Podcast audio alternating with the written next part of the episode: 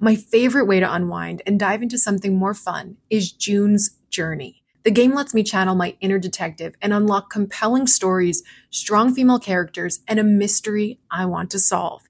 If you like true crime podcasts, it's the perfect game to play along while you listen. The Hidden Object Mystery Game will put your detective skills to the test in the roaring 1920s. You play as June Parker as she tries to solve her sister's murder and along the way uncovers family secrets.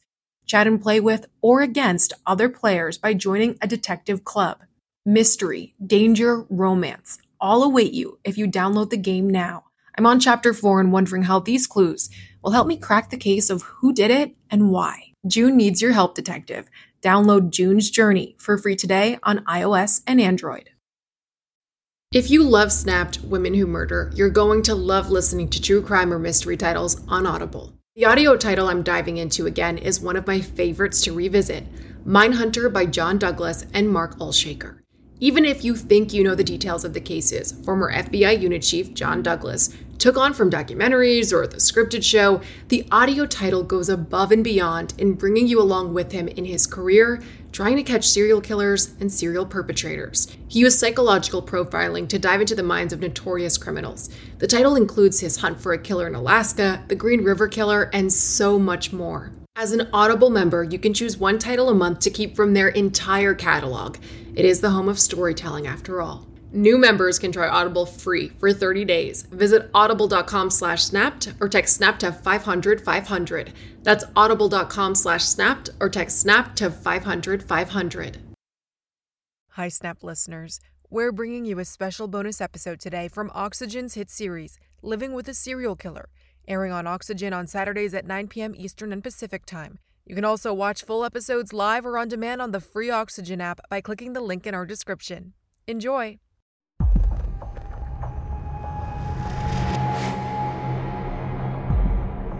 Serial killers in the United States have long dominated the headlines. But these diabolical murderers aren't unique to America. In England, serial killers have also horrified a nation.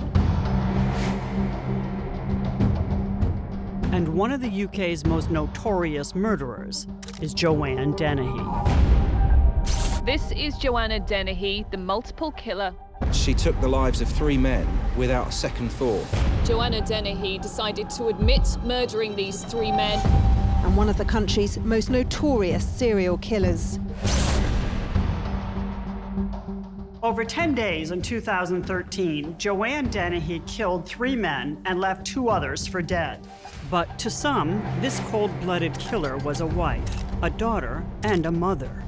So, what is it like to discover you've shared your life, your home, and even your DNA with one of the world's most deadly killers? I'm Beth Karas, and this is Living with a Serial Killer.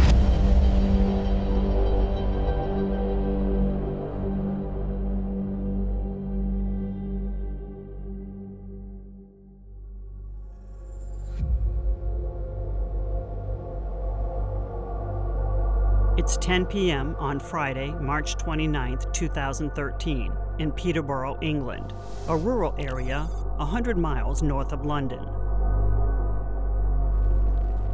Police have received reports of an abandoned vehicle on fire on a rural stretch of road. When that call comes in, we have an automobile on fire, and there's no rhyme or reason as to why it is in a particular location.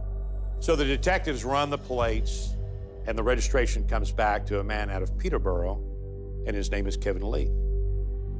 Kevin Lee was a married father of two, whose wife had reported him missing, along with the family's blue station wagon. On the ground, senior investigator Jeff Hill is among the first officers notified. I first became aware of Kevin Lee being missing as a consequence of a telephone call from one of my detective inspectors. There was something not quite right with this. A person was missing and their vehicle was had seemingly been set on fire intentionally. With Kevin Lee missing and his car on fire, Jeff Hill and his team ask what could have happened to this man?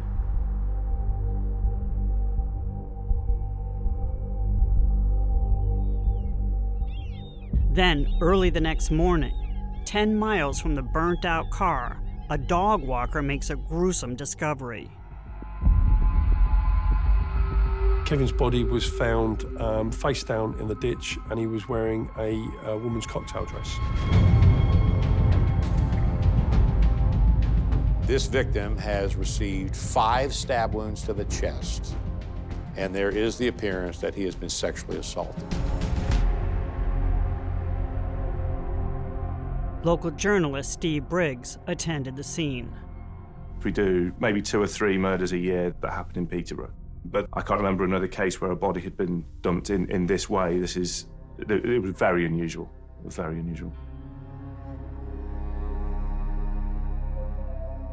Police have discovered Kevin Lee's body, but who is responsible for his tragic death? We learned a lot more about Kevin Lee as the investigation progressed. Kevin had a business which was associated with the rental of properties to um, people who were on benefits. There would be within that community people who did have a criminal record. So, in doing the due diligence to find out who our victim is, these detectives they find out that there is an associate of Kevin Lee's named Gary Stretch. Gary Stretch was seven feet, three inches tall, and had a long and violent criminal history. So, in the course of their investigation on Stretch, they find video from a gas station where Stretch had been inside. This video is going to put Stretch in possession of Kevin Lee's car. And now he's got a female with him. Following Gary Stretch into the gas station is an unidentified woman driving a second vehicle. So now one of the challenges here is to get this unidentified female identified.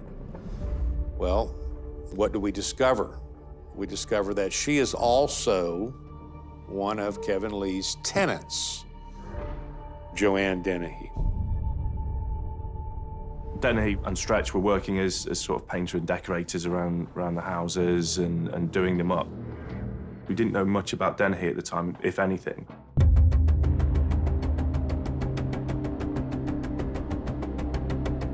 Officers rushed to bring Gary Stretch and his female associate, Joanne Dennehy, in for questioning. But neither individual can be found. Police put out what is called a BOLO. Be on the lookout because this is critical. We need to find these people as soon as possible.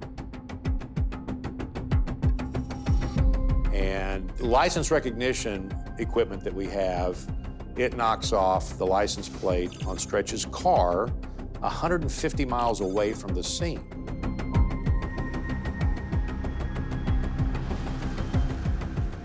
By now, the police were on their trial, um, using uh, CCTV, uh, telephone communications, tracking devices. The detectives want to forewarn the officials in Hereford that they have a possible murder suspect in their midst. Well, by the time they contact them, we already have another victim. At around 3:40 p.m., a man in his 60s was stabbed on Westfaling Street in Hereford. The man remains in a critical but stable condition. The victim, Robin Bereza, survived five stab wounds and phoned police to report the unprovoked attack himself. It's wholly unusual for an attack on a complete stranger randomly uh, in the middle of the day. Is unprecedented, particularly for a place like Hereford. What's remarkable about our victim now in Hereford is that he's giving descriptions of who stabbed him, and as the reports start to come in, detectives, officers are getting very excited that this has got to be, it's got to be Stretch. Well, it turns out it's not Stretch. He is very specific about a female with a tattoo of a star on her face. Investigators make the connection. Robin Bereza's attacker is Stretch's female associate, Joanne Dennehy. It was a big surprise when we learned it was Dennehy. It really did change, change the entire story for us. So, who was this slight five foot woman viciously attacking a passerby in broad daylight?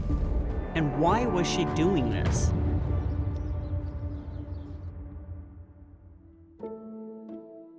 At the time of the attack, police weren't the only ones with questions about Joanne.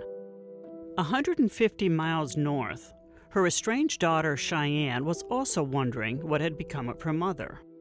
Shianne and her sister hadn't seen Joanne for four years after moving away with their dad.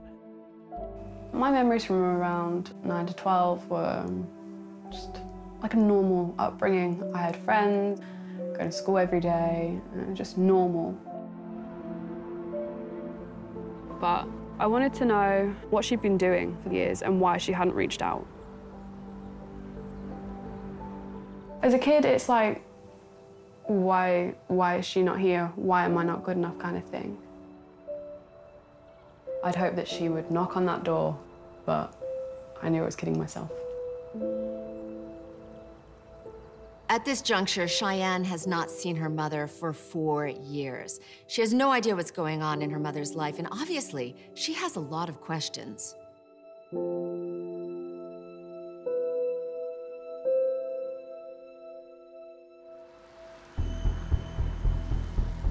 As Shianne wondered what had happened to her mother, 150 miles south, police were trying to arrest Joanne Dennehy for a violent knife attack.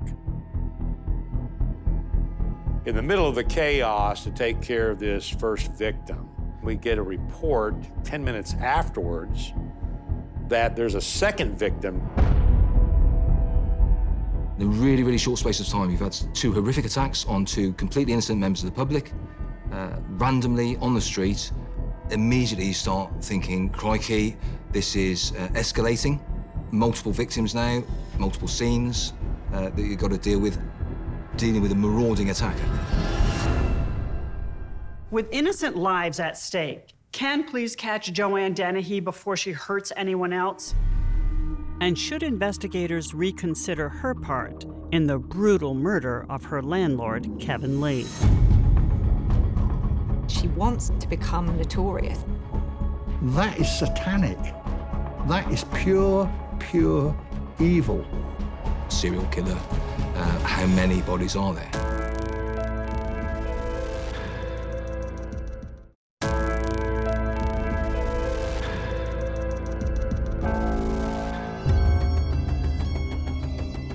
Joanne Dennehy is on the run from police after stabbing two innocent dog walkers, Robin Bereza and John Rogers.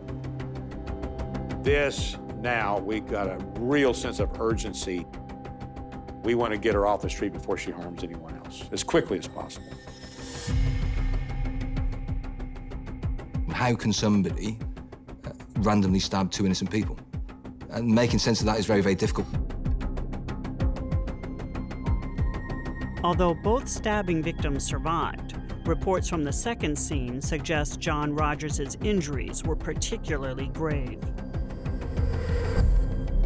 Witnesses in the area are seeing Joanne walk away from the second victim after 40 stab wounds, and she is now licking the knife that she used. To go and stab somebody 40, sometimes 40 times, and then lick the blood off of the blade and walk away giggling, that is satanic. That is pure, pure evil. I cannot, I cannot even begin to explain how dangerous this woman is. But with two brutal attacks taking place within 10 minutes of each other, can police track Joanne Dennehy down in time to stop any more bloodshed? You've got a couple of people here, Stretch and Joanne, that have been getting very good at going underground. Whatever they're doing It's making it difficult for officials to find Joanne. To catch a predator, you have to think like a predator. And so the hunt is on. Hardworking detectives doing the footwork that needs to be done. They find Stretch's vehicle at the house of an associate while he is offloading some stuff that they stole. And they find Joanne sitting in the car by herself.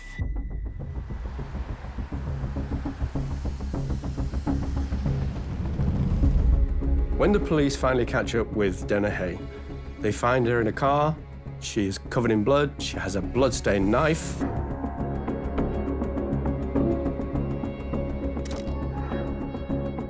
Put myself in that position, and I've been in the position of a responding officer many, many times earlier in my career. Um, gotcha is the first thought. Now, remarkably, they walk up to Joanne. They speak with her. She gets out of the car.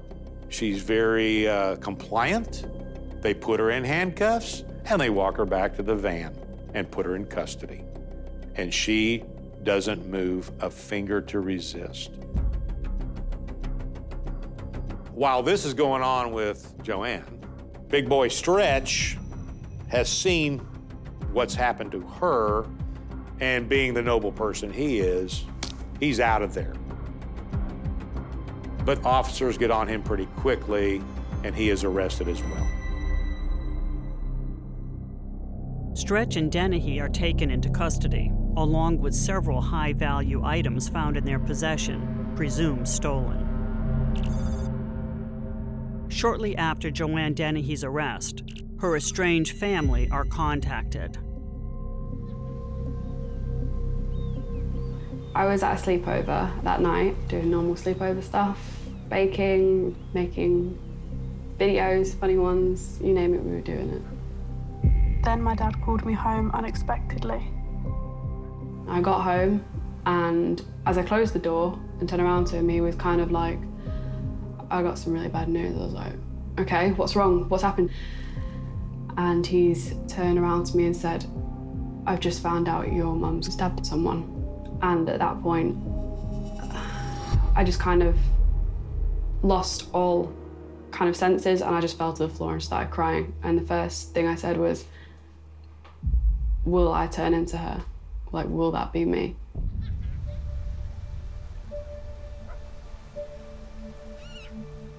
The days after my mum was arrested, it all came crashing down. I had, obviously, there was media outlets at the front door. I had to be escorted to and from school by the police. I had to be escorted to the train station by the police to get away. I was very depressed, yeah. I remember nights where I'd cry myself to sleep or I'd cry myself so hard that I just had nothing left to cry. I was scared because that's not the person that I grew up with. And for her to just flip, I was like, I've lived in the same house as that woman. I have held that woman's hand. I have kissed her goodnight. I wanted to know why she'd done what she'd done and what drove her to do what she'd done and why she hadn't thought about the ripple effect on everyone else To be told that your mother has been arrested for attempted murder has to be one of the most shocking things you could possibly hear. Um, and trying to then go back to school, to friendships, to life is unimaginably difficult because what do you talk about? How do you relate? How do you even keep your head out of what's going on at home? You can't so disturbing, distressing, concerning, and must have raised some questions around is there some genetic here that I'm going to be like this? Is this going to be passed on somehow to me?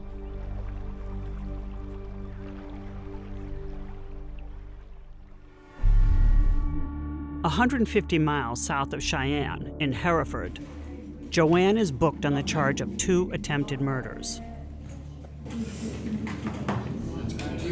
Joanne Christina Dennehy. But what about Joanne's possible role in the death of her Peterborough landlord, Kevin Lee? In investigative profiling, we look for consistencies and patterns that would suggest typologies. But these two criminal incidents are entirely different. One was premeditated murder, and the other was this frenzied, spontaneous attack. It's as if they're committed by two entirely different people. Together, Cambridgeshire and Herefordshire police need to uncover exactly who they have in custody. Is Dennehy a frenzied attacker or a calculated murderer? Now the investigation is really going to start. Because now we have to find out who in the heck is Joanne Dennehy.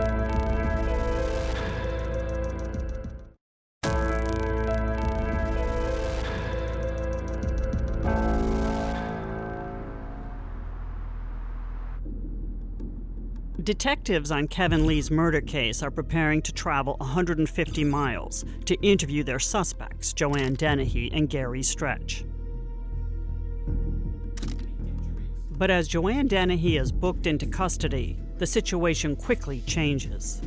Any medical conditions? Yes. Okay. Go on then.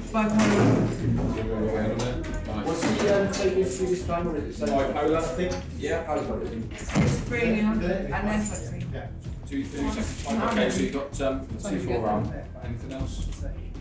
All over. All over. You've got cuts all over. Joanne's responses make police realize that she is a potential danger to herself or others. In England, because she has talked about having these particular ailments, symptoms, she must be assessed. UK law requires anyone in custody presenting mental health concerns to be evaluated right away, ahead of any police interrogation. And when Joanne Dennehy is assessed, the results are revealing. She is diagnosed with a condition called paraphilia sadomasochism. A paranoid sadomasochist suffers from a paraphilia or a sexual disorder in which they get unusual, abnormal sexual arousal. In this particular case, from committing pain or harmful actions against another person, that's the sadism, or pain against themselves, that's the masochism. This is a very dangerous combination. Personally, looking at Dennehy, she clearly had a developing personality disorder, what we call borderline personality, which is swinging moods, vacuous sense of self, um, often self harming and clamoring for attention. Would you be cheery if you got for attempted murder and murder? No, but I'm just smiling. So please. After this diagnosis, Joanne is removed from police custody and committed to a mental hospital for 10 days. There, doctors can assess her and determine whether or not she understands the crimes of which she's accused and can participate in the criminal justice process. Not being able to interview Joanne for 10 days while she was uh, sectioned and, and, being assessed um, was slightly frustrating. You got the sense that there was a manipulation of the system. Dennehy, if she was so minded, could have decided to fabricate a story um, to give account for her actions and some of the evidence that she would have known that we'd have had. But although being unable to interview Joanne for 10 days was frustrating, detectives used this time to find out more about Dennehy's connection to Kevin Lee. They know he was her landlord, but could there have been more to their relationship? So as the detectives start to dig into who who is Joanne Dennehy, they really start to dig into it, and they find out. They talk to Kevin Lee's wife.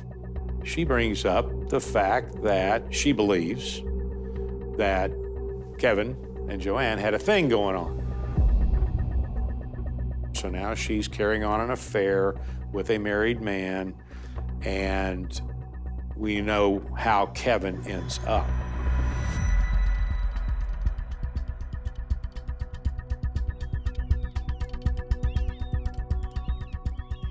Could details of Joanne and Kevin's sexual relationship provide any clues to his demise? It certainly appears that violence and kink was part of the sexual connection between Kevin Lee and Joanne Dennehy. So Kevin Lee, on the day he was killed, he told a friend he was going to going to a house um, for sex. He said he was going to be dressed up and raped um, when he got to the house. He was, after all, found in that ditch wearing a woman's cocktail dress, and he had been positioned face down, with the dress pulled up over his waist, his buttocks in the air, in a very humiliating pose. But just as Kevin Lee's murder starts to make some sense, this investigation takes a massive turn. So, in the middle of everything going on at Kevin Lee's scene, at the uh, scenes in Hereford, two more bodies pop up. In a further development, the bodies of two men were discovered at Thorney Dyke yesterday morning. There will be extra police officers out on patrol in the areas where the bodies were discovered. And we have a large team of detectives working on the investigations into all three deaths. So now the question becomes is Joanne Dennehy responsible for these two? Or do we have somebody else out here that's gone off their rocker? She is the master puppeteer. Joanne invites him to the Black Widow's web. Once she's got her claws into you, you, you struggle to get out.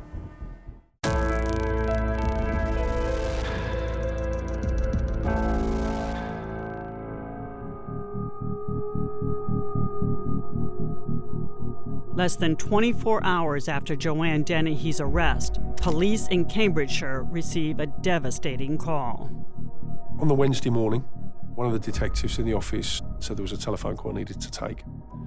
So I went across to the phone, um, spoke to somebody in the control room who told me that uh, two further bodies had been uh, located in a ditch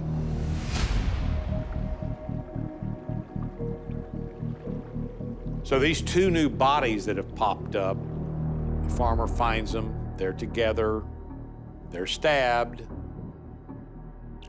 The bodies are found just five miles from where Dennehy's landlord, Kevin Lee, was discovered. It was an easy assumption to make that given the fact that three bodies were found within a very short distance of each other, all within dikes, within a short space of time, that they are likely to be connected. But I was also very conscious not to make assumptions that they were. But with suspects Joanne Dennehy and Gary Stretch in custody on the other side of the country, how could they be responsible? And if Stretch and Dennehy didn't kill these men, who did?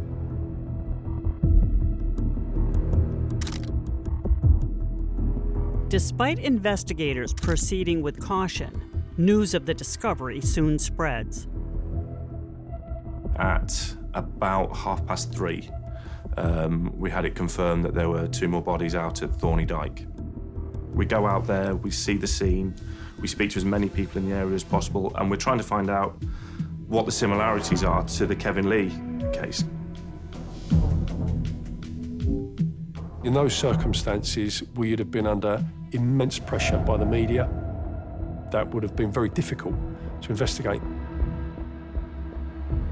With the press reporting Kevin Lee's killer has struck again, can investigators prove they have the right suspects in custody? At that early stage, we didn't have any identification of these individuals. We didn't know who they were, how they'd um, been murdered, um, and why they'd ended up in the ditch.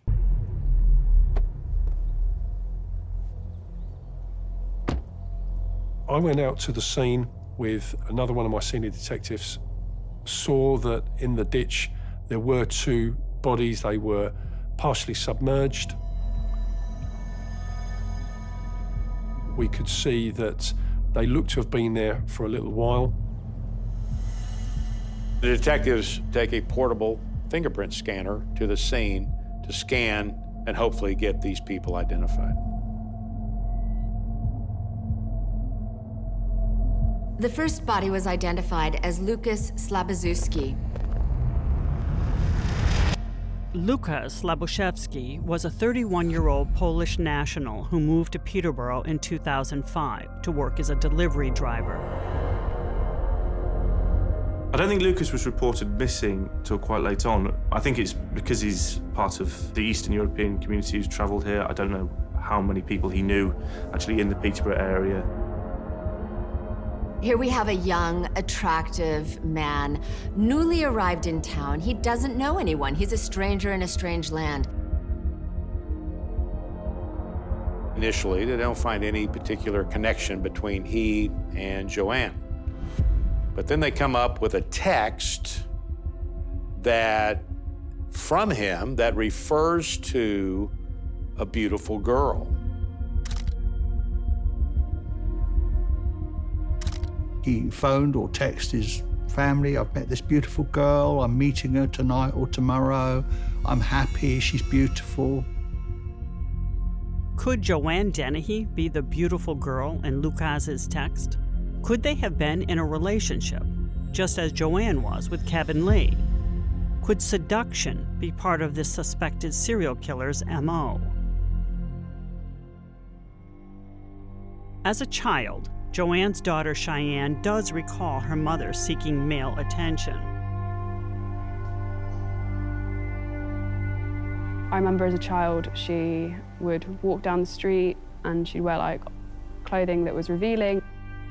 You could be, again, walking down the street and my mum would be flirting with other men right in front of my dad.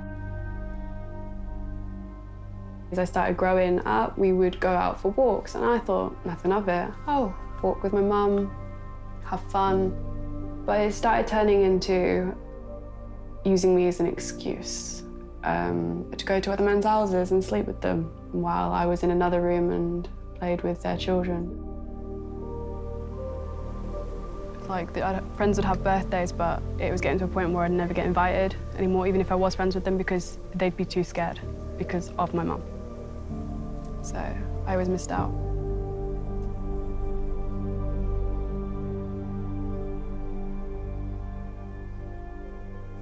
Her dads.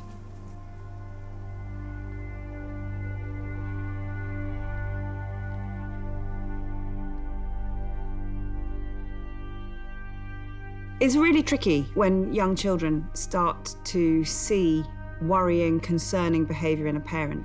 However much she might have understood things were going wrong and mum was getting less well or becoming more unpredictable, she wouldn't have had an adult's understanding of that. She knew what she was doing. She was using her wiles to get what she wanted from people. And she'd, I don't know, the way she'd present herself to the people, they'd like fall in love with her and do whatever she wanted. And it's like, how and why? You know what I mean? And it's the same with just everyone around her. She's like, once she's got her claws into you, you, you struggle to get out.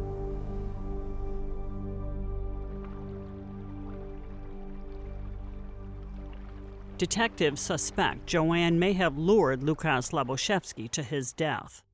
But how can they be sure she's the beautiful girl in his text? So, this text, in and of itself, is not going to be a real solid connection. There's a lot of implication here. We already know that Joanne Dennehy is in a relationship with her landlord, Kevin Lee. Everywhere she goes, she leads with her sexuality. In short, she's just a seductress. With no conclusive connection between Dennehy and Lukasz, will details of the second victim in the ditch prove Joanne Dennehy's involvement and confirm Joanne Dennehy is the rarest of criminals? A female serial killer. You've got like a Bonnie and Clyde escapade. Someone who's engaging in hedonistic lust killing. She's out hunting.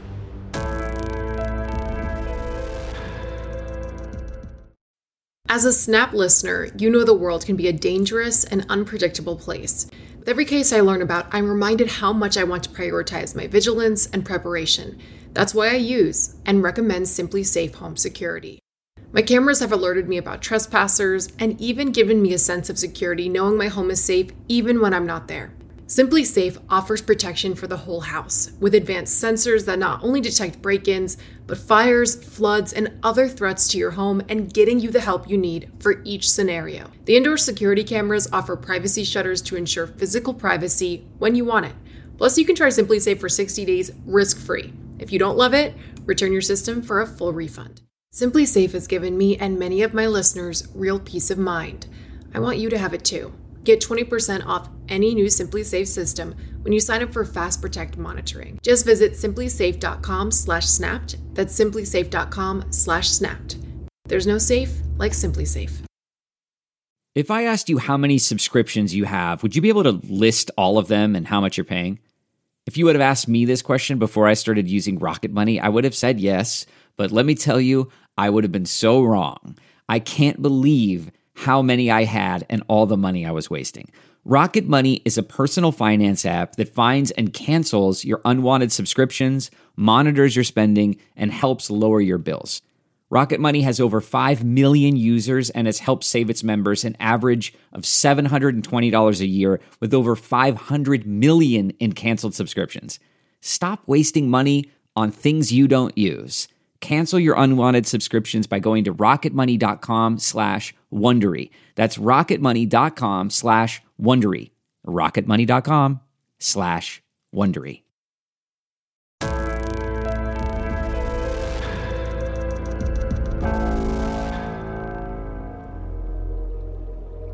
Investigators are trying to establish whether Joanne Dennehy is connected to two bodies discovered in a ditch near where her landlord and lover, Kevin Lee, was found murdered five days earlier. So we've got some strong circumstantial stuff. But, you know, at this point in the investigation, there is no direct evidence. Without a direct connection, it's still possible another killer could be on the loose. But at this stage, police have yet to identify the ditch's second body. Could he provide the missing link to Joanne Dennehy?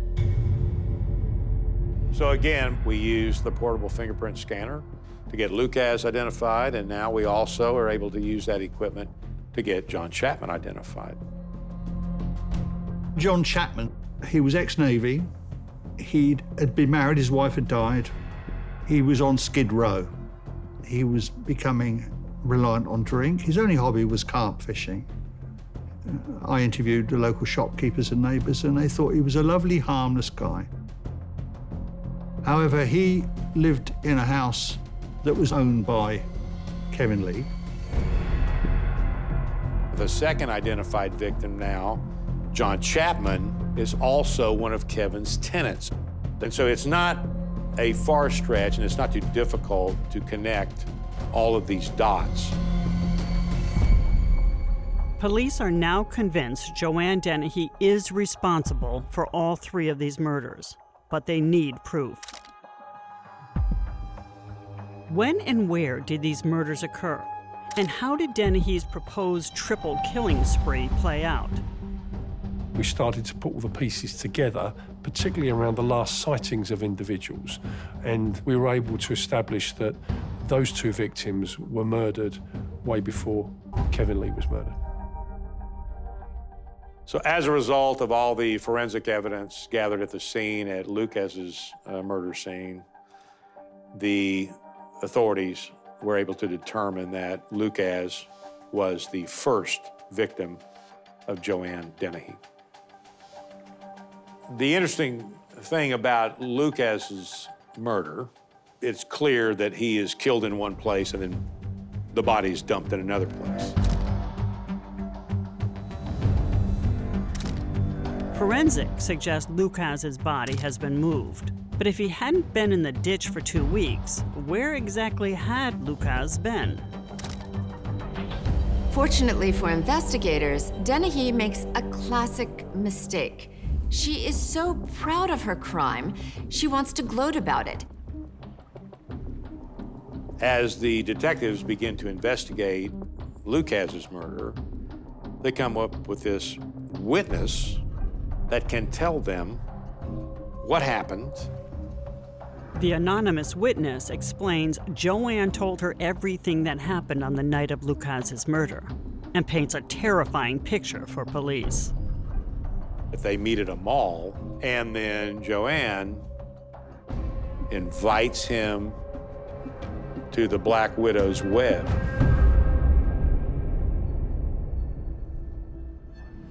And then he lured him to a house which was rented by Kevin Lee. He went in in the evening. In the kitchen area, she pulled out a small lock knife, stabbed him through the heart. Again and again. She got his body with Stretch, who was waiting in another room in case something went wrong. And they took this heavily built Polish man and they put him in a wheelie bin in the backyard for about four or five days. She shows the body in the trash bin to a local teenage girl. This is someone who has absolutely no sense of guilt or remorse. She's actually bragging about her crime. She wanted to see the reaction on that teen's face to know what she had accomplished. John Chapman was last seen alive nine days after Lucas's death. But at 59, he was significantly older than 30 year old Joanne. Had Dennehy also seduced him? The murder of John Chapman is decidedly different. He's an older man, an alcoholic, completely vulnerable, harmless, stabbed to death in his bed while he's sleeping. In killing Lucas Slaboszewski, Joanne Dennehy had essentially just taken the lid off, and she had discovered that inside the jar is somebody who is capable of murder and who quite enjoys it. So her second victim, Mr. Chapman, he's somebody who is, for her, quite an easy kill. Um, he's somebody who is easy to, to dispatch and, and get rid of. Neighbours had complained about lice, and Lee wanted Chapman out. But he wouldn't go through this court process. He would send round his enforcers, Dennehy and Stretch. She'd actually been placed in this accommodation to intimidate him, to frighten him. While there's no relationship necessarily with John, other than the fact he's a tenant in the same spot, um, this is all starting to build in her.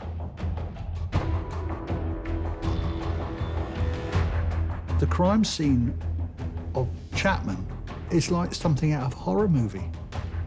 You, can, you cannot imagine what that room was like.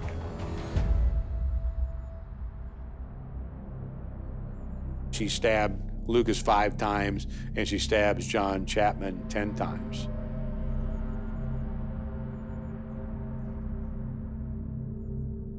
It is interesting to watch the pattern of behavior, the pattern of, of the attacks. Joanne's method is remaining the same, but her technique is changing and it's evolving. With Lucas killed on March 19th, John last seen on March 28th, and Kevin Lee found two days later, did Kevin Lee's death make sense as the culminating act in this 10 day timeline of escalating violence? When we look at Dennehy's murder of Kevin Lee, I think she would consider it to be the jewel in the crown. She has gone from somebody who is killed for the thrill and then killed for the expedience to someone who is engaging in hedonistic lust killing. We are now seeing this sexual component of this thing starting to escalate as well because of the condition that we find Kevin's body in. So, this is really an interesting case of watching a person just fall into the black pit of evil.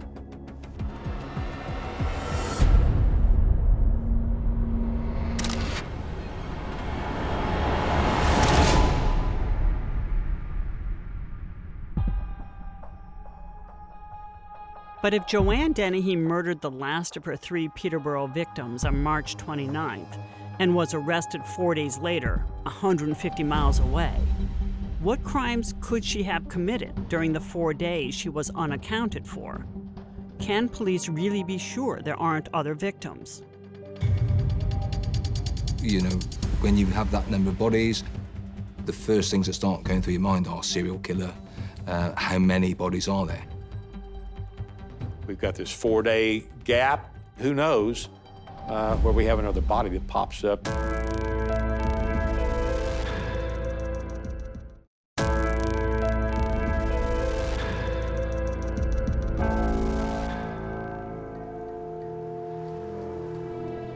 Joanne Dennehy has now been connected to three murders in Peterborough and two stabbings in Hereford. But police can't be certain there aren't victims still to be found. Now that we are finding bodies popping up, the question becomes how many bodies are out there that we don't know about? Could Stretch and Dennehy have harmed anyone else in the four days between Kevin Lee's murder and their arrest? As is common when we have something like this going on, these little crime sprees that involve murders, there are other crimes being committed. So there's a burglary that they commit, and Joanne is found with a camera stolen out of that burglary. We've got an actual camera where Joanne has been documenting in a pictorial the activities that her and Stretch have been involved in. This is awesome. This is, this is a gold mine of information. This is absolutely critical to our inquiry. You've got it stolen in a burglary in Norfolk. And then you've got like a Bonnie and Clyde escapade recorded on this camera of their journey The camera's 29 remarkable images map out a 200 mile journey showing Stretch and Dennehy on the run.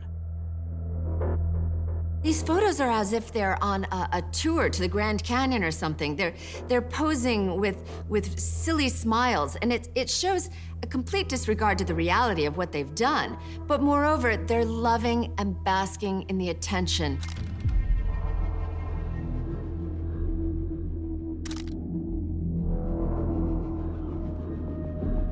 reflecting on the images on that camera, it's almost as if she wanted to capture that journey for posterity, knowing what she'd done, knowing that she would probably would be captured at some stage. There was a record of it um, to be used, um, and she controlled that. The camera's images led police to various associates who could account for Dennehy and Stretch during their four days on the run. With a clear understanding of Stretch and Dennehy's every move, police could now be confident no further murders had been committed. Because of the information that the detectives were able to get from those pictures off of that camera, they were able to determine that there were no other victims in Joanne's crime spree and murder spree. The associates that Stretch and Dennehy met while on the run also described Joanne's shocking reaction to news of her own manhunt. We heard that when the story was on the news, her name was mentioned, her face was shown. Um, she celebrated and was jumping up and down on seeing that. So I think she wanted to be connected to these crimes. She has such a kind of grandiose sense of herself at this point in time. She's really loving the fact that the eyes of the world are upon her.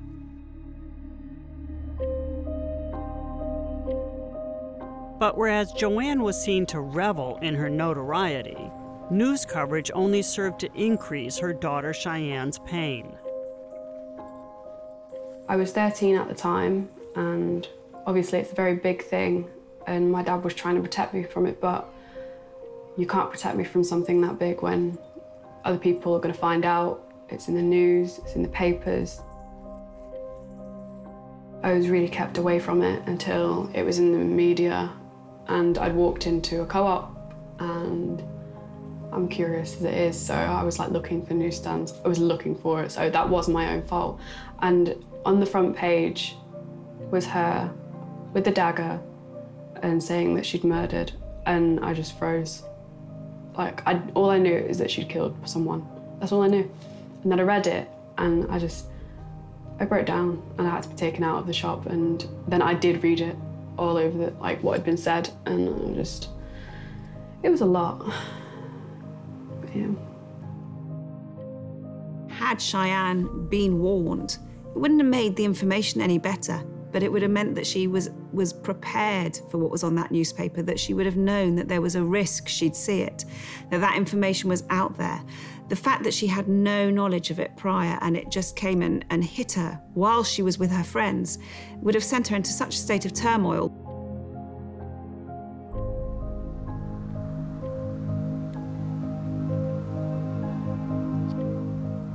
I found one article, and that just led to a deep, dark hole of the rest of them.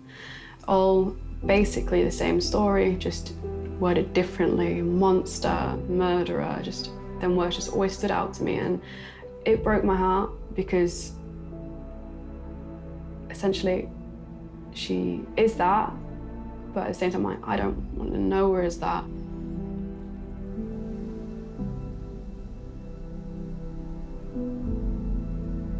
As Shianne learned of her mother's crimes in the press, many details remained unreported. And for investigators, crucial facts remained unknown. More than a week after her arrest, Joanne was still unavailable for an interview. In my line of work, interviews are crucial. There are a lot of questions that I certainly would have had, and I'm sure the detectives would have had for her. But in England, she must be assessed. They cannot speak to her for 10 days. Could the case change as the result of an interview with Joanne? What if she claimed she'd been coerced to kill by Gary? With Joanne's 10 day hospitalization nearing its end, will investigators finally get the chance to interview her and find out? She's engaging in conversations with the doctor, quite freely admitting the fact that she killed people. This woman is completely lost in her own craziness. Is she going to kick off? Is she going to have a meltdown? Is she going to make a joke about it? You just, I can't predict.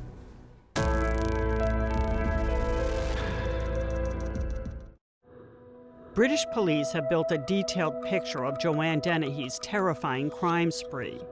But they have yet to question Dennehy or officially charge her for her crimes.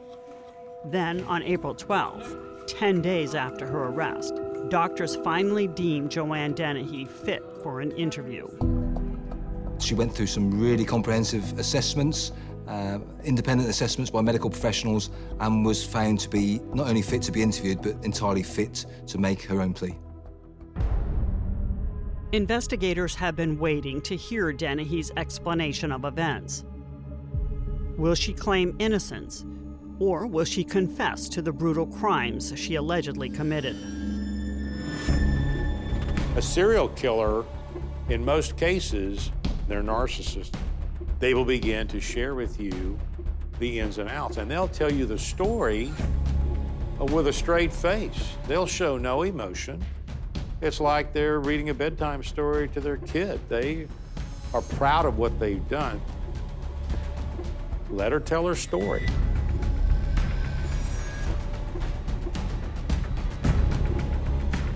But when officers finally question Dennehy, she simply says, no comment. On one hand, there was that surprise, I suppose, but then uh, they suspects do have a right to remain silent, don't have to say anything, so you have to be ready for that eventuality. She's doing this intentionally. She's doing it because she is enjoying the little cat and mouse game here that we're playing now with the police. Although Dennehy's silence is unexpected, by now it doesn't really matter. Having had time to build a solid case, police charged Joanne with two counts of attempted murder and three counts of murder. There was some very, very strong forensic evidence uh, that linked the suspects to the crimes. There was some very comprehensive CCTV footage. So the, the, the case was a very strong one. But a strong case is no guarantee of a conviction. On these types of high profile cases, the stakes are so high. So, despite actually running a large number of major inquiries, this one was quite daunting for me. And that's where you have to have a really, really professional team because the slightest difference can mean so much in terms of what somebody could be proven to be guilty of or not, or maybe a lesser charge. I don't think you ever find yourself in a situation where you say you have a watertight case. When it came to progressing this matter to court, uh, we were fairly confident that, that we would, by presenting the evidence to a jury, that we would hopefully get a conviction. Um, but you never do know. As the trial approaches, investigators have one principal concern. Will Joanne Dennehy assert an insanity defense to avoid criminal responsibility? One of the risks throughout this case uh, is obviously that Joanne could have been looking to plead diminished responsibility. I was concerned that um, somebody may take a view that um, she couldn't necessarily form the intent, the criminal intent to commit these crimes. And I was concerned of the impact that would have on the family and their right to justice. It was clear that she had some mental health conditions. Did they rise to a level of a diminished capacity or an inability to understand the nature and consequences of her act? Should she be punished in a different way, or did she choose to commit those crimes? On November 18, 2013, Joanne Dennehy takes the stand at London's historic Old Bailey. But in her fight against these charges, will Joanne Dennehy claim criminal insanity as expected? Ever since Dennehy's arrest and from her behavior in police custody, she has been manipulating the process. She doesn't want to be manipulated by the system. She's never been manipulated by anybody. She's the manipulator. So Joe is going into that court cocksure she doesn't give a damn.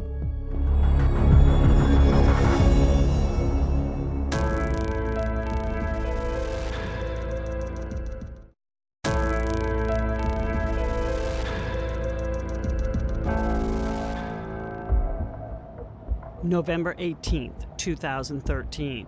The eyes of the world are on serial killer Joanne Dennehy as she arrives at court to plead her case. This is as serious as it as it gets. You're facing three murder counts in the Old Bailey. It doesn't get any more serious than that. Joanne Dennehy is expected to plead not guilty on the grounds she was mentally incapable of fully understanding her actions. We thought it's just going to be a straight not guilty plea um, set a date for trial, away we all go. Uh, and that's what everybody in the courtroom thought, apart from Joe. What does Joe do? Joe walks into that court, the co defendants are in the dock, and she tells them, I'm guilty, and she tells the judge to F off. Joanne Dennehy's guilty plea sends shockwaves through the courtroom. When Joanne Dennehy pled guilty, she had all of her legal team scrambling around, everybody kind of really shocked that she'd done this because that was not what they were expecting whatsoever. Her defence team tried to stop reports of that coming out. The, the judge said, Well, I'm afraid the cat's already out of the bag, because obviously we'd, as soon as she pleaded guilty with tweets and, and things, we'd reported that. The fact that Joanna Dennehy decided to admit murdering these three men and denying them a lawful burial took the whole of Court 2 by surprise, including her defence barrister, who said that proceedings weren't going as anticipated. But was Dennehy's plea an acceptance of responsibility? Or was it just another distasteful bid for attention and control? The fact that she went guilty was just her way of securing her notoriety. By pleading guilty, the scene stops on the terms of Joanne Dennehy. There will be no trial, there will be no bringing out of all of this evidence, which might actually burst her delusional bubble. She knows that everything from here on is not as she has fantasized. And so, on her own terms, she closes the curtains. Although Joanne Dennehy temporarily succeeded in keeping details to herself, four months later, Gary Stretch appeared in court. Because Gary Stretch had pleaded not guilty to their parts in, in the crime, we knew that all of that would come out in a trial. And during Stretch's trial, shocking unknown facts come to light. Following the stabbing death of poor Mr. Chapman, she was ecstatic with joy. Drenched in blood, she phones Gary Stretch and tells him what she's done. She's singing a song to him over the phone. She calls Stretch and starts singing the Britney Spears number one hit, Oops, I Did It Again. This woman is completely lost in her own craziness. That's how cold blooded she was. So, when you think about Joanne Dennehy, you realize that she is the master puppeteer, getting all of these men to do her bidding. And that sense of control is part of what drives her. On February 28th, Gary Stretch and Joanne Dennehy were sentenced. Gary Stretch received 19 years for his part in selecting Dennehy's Hereford victims and helping her dispose of three bodies. But with three innocent men brutally killed and two others left for dead, what punishment could possibly fit Joanne Dennehy's heinous crimes? Well, in the United States, of course, a case like this, you only have two ranges of, of punishment. You're either going to get the death penalty or you're going to get a life with no parole. In this particular case, Joanne makes it very easy for the ruling. And the ruling comes from a judge, and she pleads guilty and is sentenced to life with no parole. This is the most severe penalty you can get in Britain. The fact that she'll never see daylight again in the outside world is of huge comfort for the family. And whilst I don't measure success of any investigation on prison time, in this case, for Joanne Dennehy, it's absolutely the right thing that she won't come out of prison. Sent to maximum security prison HMP Bronzefield, Joanne Dennehy would spend her first five years alone in a cell, 23 hours a day with no visits from family. Then in 2018, her daughter Shianne decided to finally pay her a visit. I almost had a near enough meltdown going in because I was so scared. I was shaking, I was sweating, I was crying, and I, I didn't know who was going to be in that room.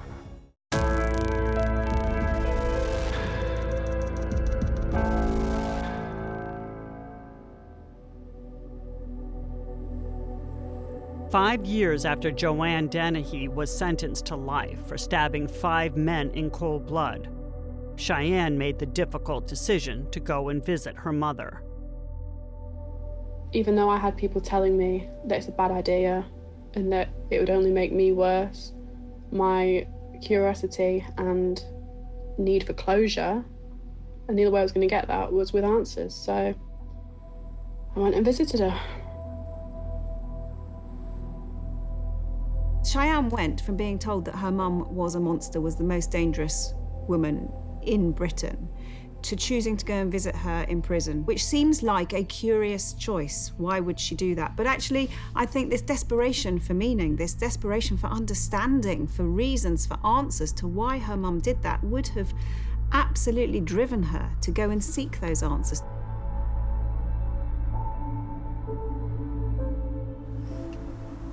So I've walked in, I've not recognised her. She was completely different. The brown hair, gone.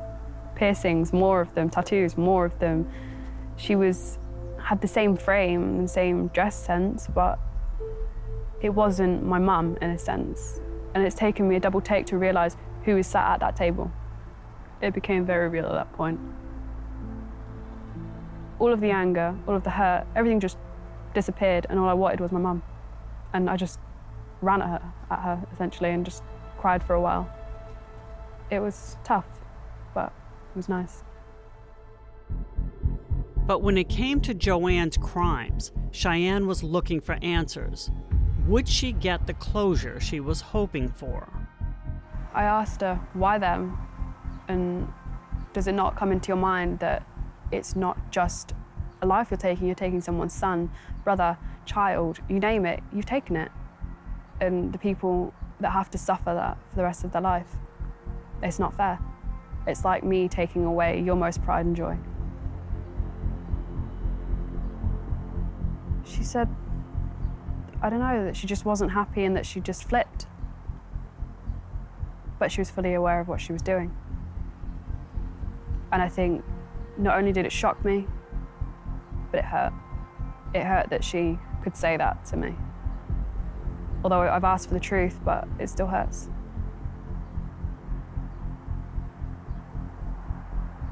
She doesn't feel remorse for what she's done, and I don't think she ever will.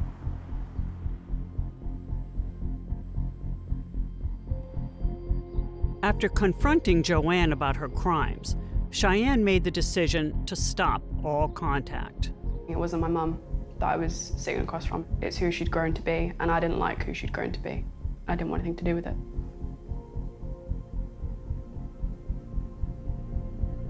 Like they say, a leopard never changes its spots, and I, I, I think she's past the point of change. Since Joanne Dennehy's conviction, the shocking news of Britain's notorious female serial killer went global. But was it Joanne Dennehy herself that caught the public's interest? Or was it the senseless nature of the violence she committed? Why is Joanne Dennehy such a headline grabber? What is this all about? Here we have a young girl who is killing people on her own, literally physically killing on her own with a pocket knife, turning this whole world upside down.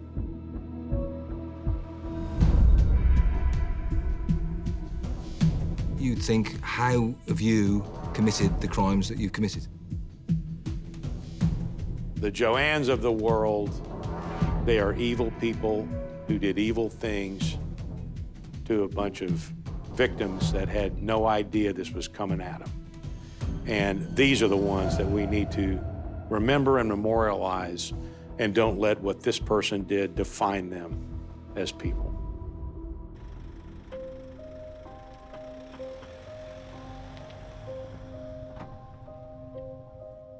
Too often, the killer's narrative is the one that dominates. So for me, I think it, it is about saying, actually, Joanne Dennehy, you are not in control of this narrative. Here is the real story. And people who are family members of serial killers, you know, have that double challenge, you know, not just establishing who they are, but establishing that distance from, from the person who's, who's committed these horrendous crimes. We need to enable the survivors of these people to come through and to tell their stories. Back then, it was a sense of, I'm not good enough, I'm ashamed to be who I am. And now I realise I'm my own person and I can't be ashamed of who I am because of who she is. I'm not her and I never will be.